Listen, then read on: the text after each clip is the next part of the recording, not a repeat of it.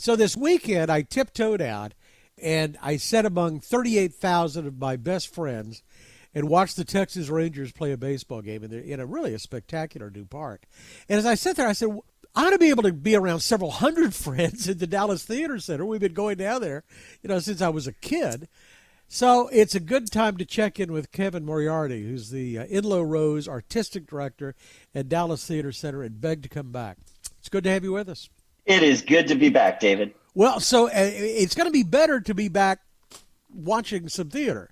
Tell me what's going on down there. So, after 14 months of only existing in virtual space, uh, our theater company is now ready to uh, come back. This summer, in July, July 7th, we'll open a two week run of a musical called Working, which is a musical celebrating all the working people who go to work every day, especially the essential workers who've been doing the great work uh, throughout this pandemic. And then in September, we will be back indoors at the Wyly Theater with a full season of indoor plays all year long. So the the the light at the end of the tunnel is ahead of us at last. Yeah, but boy, it has been a dark tunnel. I, I saw a study that came out a few months ago. The arts speaking of the arts district, all of you guys cumulatively lost something like a hundred million dollars during this period. Yeah, throughout that's in that's just in the Dallas arts community alone. Uh, we're at that hundred million dollars of losses, and nationwide, the toil on artists has been even more staggering.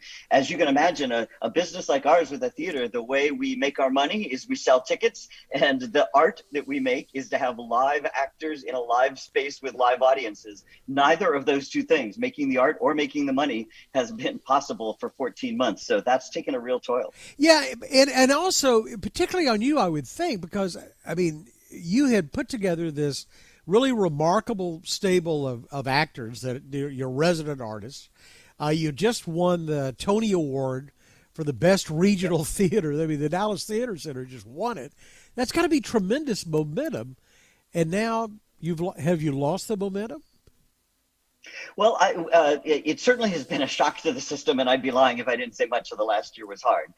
But for us, we made the decision early in the pandemic with our board that we were going to keep all of our staff and our uh, resident acting company that we were going to keep everybody employed. We did no layoffs and no furloughs. Now, we also couldn't sell any tickets, so you can imagine, you know, income disappears, but we kept everybody with us. We did you know as much fundraising as we possibly could and because of the generosity of the community we stayed together. Virtual classes virtual plays we kept our our team together our carpenters and folks in our costume shop and as a result we are really poised and ready now to reactivate. So as we're prepared in just a couple weeks to announce a big full season next year comedies plays musicals as well as returning this summer live outdoors in strauss square we're um, we're ready to do that because we kept everybody with us. Some of our national peers had to go through massive layoffs, and they're now really struggling to restaff up. And at theaters around the country, it'll be a much, much slower return to normal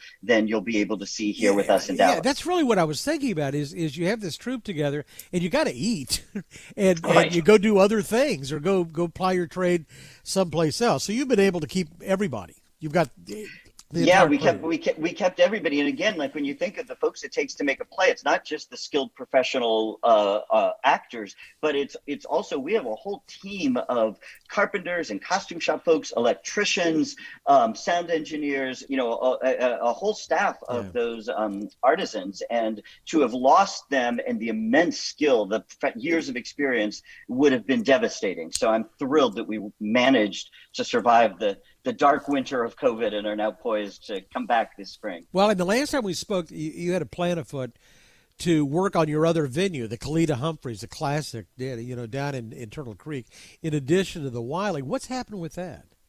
So, um, right before the pandemic, we had hired the internationally recognized architects Diller Scofidio Renfro to create a master plan for the whole site that the Kalita sits on, to rethink the relationship to the Katy Trail, to rethink, to open up the park, to renovate the Frank Lloyd Wright building to its original condition, and to um, create new theater spaces for Dallas Theater Center and other uh, theater groups throughout Dallas just as we were launching that, we'd done a big public meeting. Right. We got it. Uh, we got staffed up.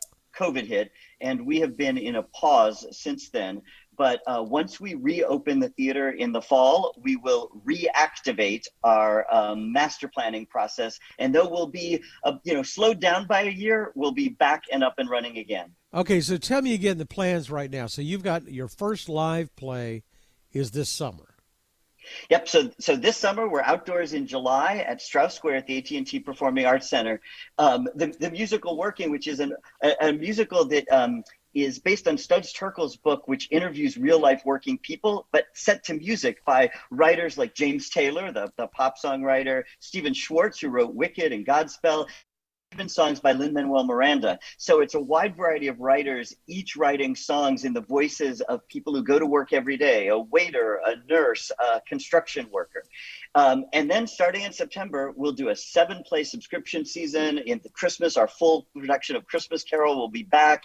And next summer, uh, in summer of 22, we'll have 200 community members on stage for the return of our Public Works Dallas Civic community-wide musical. So you know, you were coming back strong, and, and, and happily, you guys all kind of work together now. The the arts community, which used to, there was a time there was some sort of at loggerheads, but now you tend to you're all working together, and there is a certain amount of synergy. So, what about your brethren? Are they coming back too with with activities down in the in the arts district? Yeah, one of the great, a decade ago, it was somewhat unusual for the leaders of the arts community here in Dallas to be in regular contact. On the other hand, literally every week, I see the leaders of uh, the museums, the music organizations, the dance groups, and we are really lucky. We're bucking national trends. In Dallas, we have managed to come back stronger and faster and, and in a concerted effort to coordinate our health and safety plans um, and, uh, and, and, and how we're able able to support our staffs. So I think you'll see that Dallas is g- going to be stronger than much of the country, but um, at the same time, recovering from $100 million of losses is um, not easy. But if it can happen anywhere, Dallas is in. We're you know we're a strong economy. We're a, a can-do city, and uh, I think there's a pent up demand now among um, audiences to get out of their homes, get off the couch, rub shoulders with, you know, strangers and friends and neighbors and reconnect with life yeah, again. Look, I, I guarantee there's tremendous pent up demand. ready, ready to get the heck out of here. Kevin Moriarty is the uh, Enloe Rose artistic director uh, at the Dallas Theater Center, is ready to get back to work. It's always good to visit with you. And congratulations for making it through. I think you've I think you've done it. Phew, I hope so. Here we go. On to the future. For more of our conversation with Mr. Moriarty, go to krld.com slash CEO. I'm David Johnson, News Radio 1080 KRLD.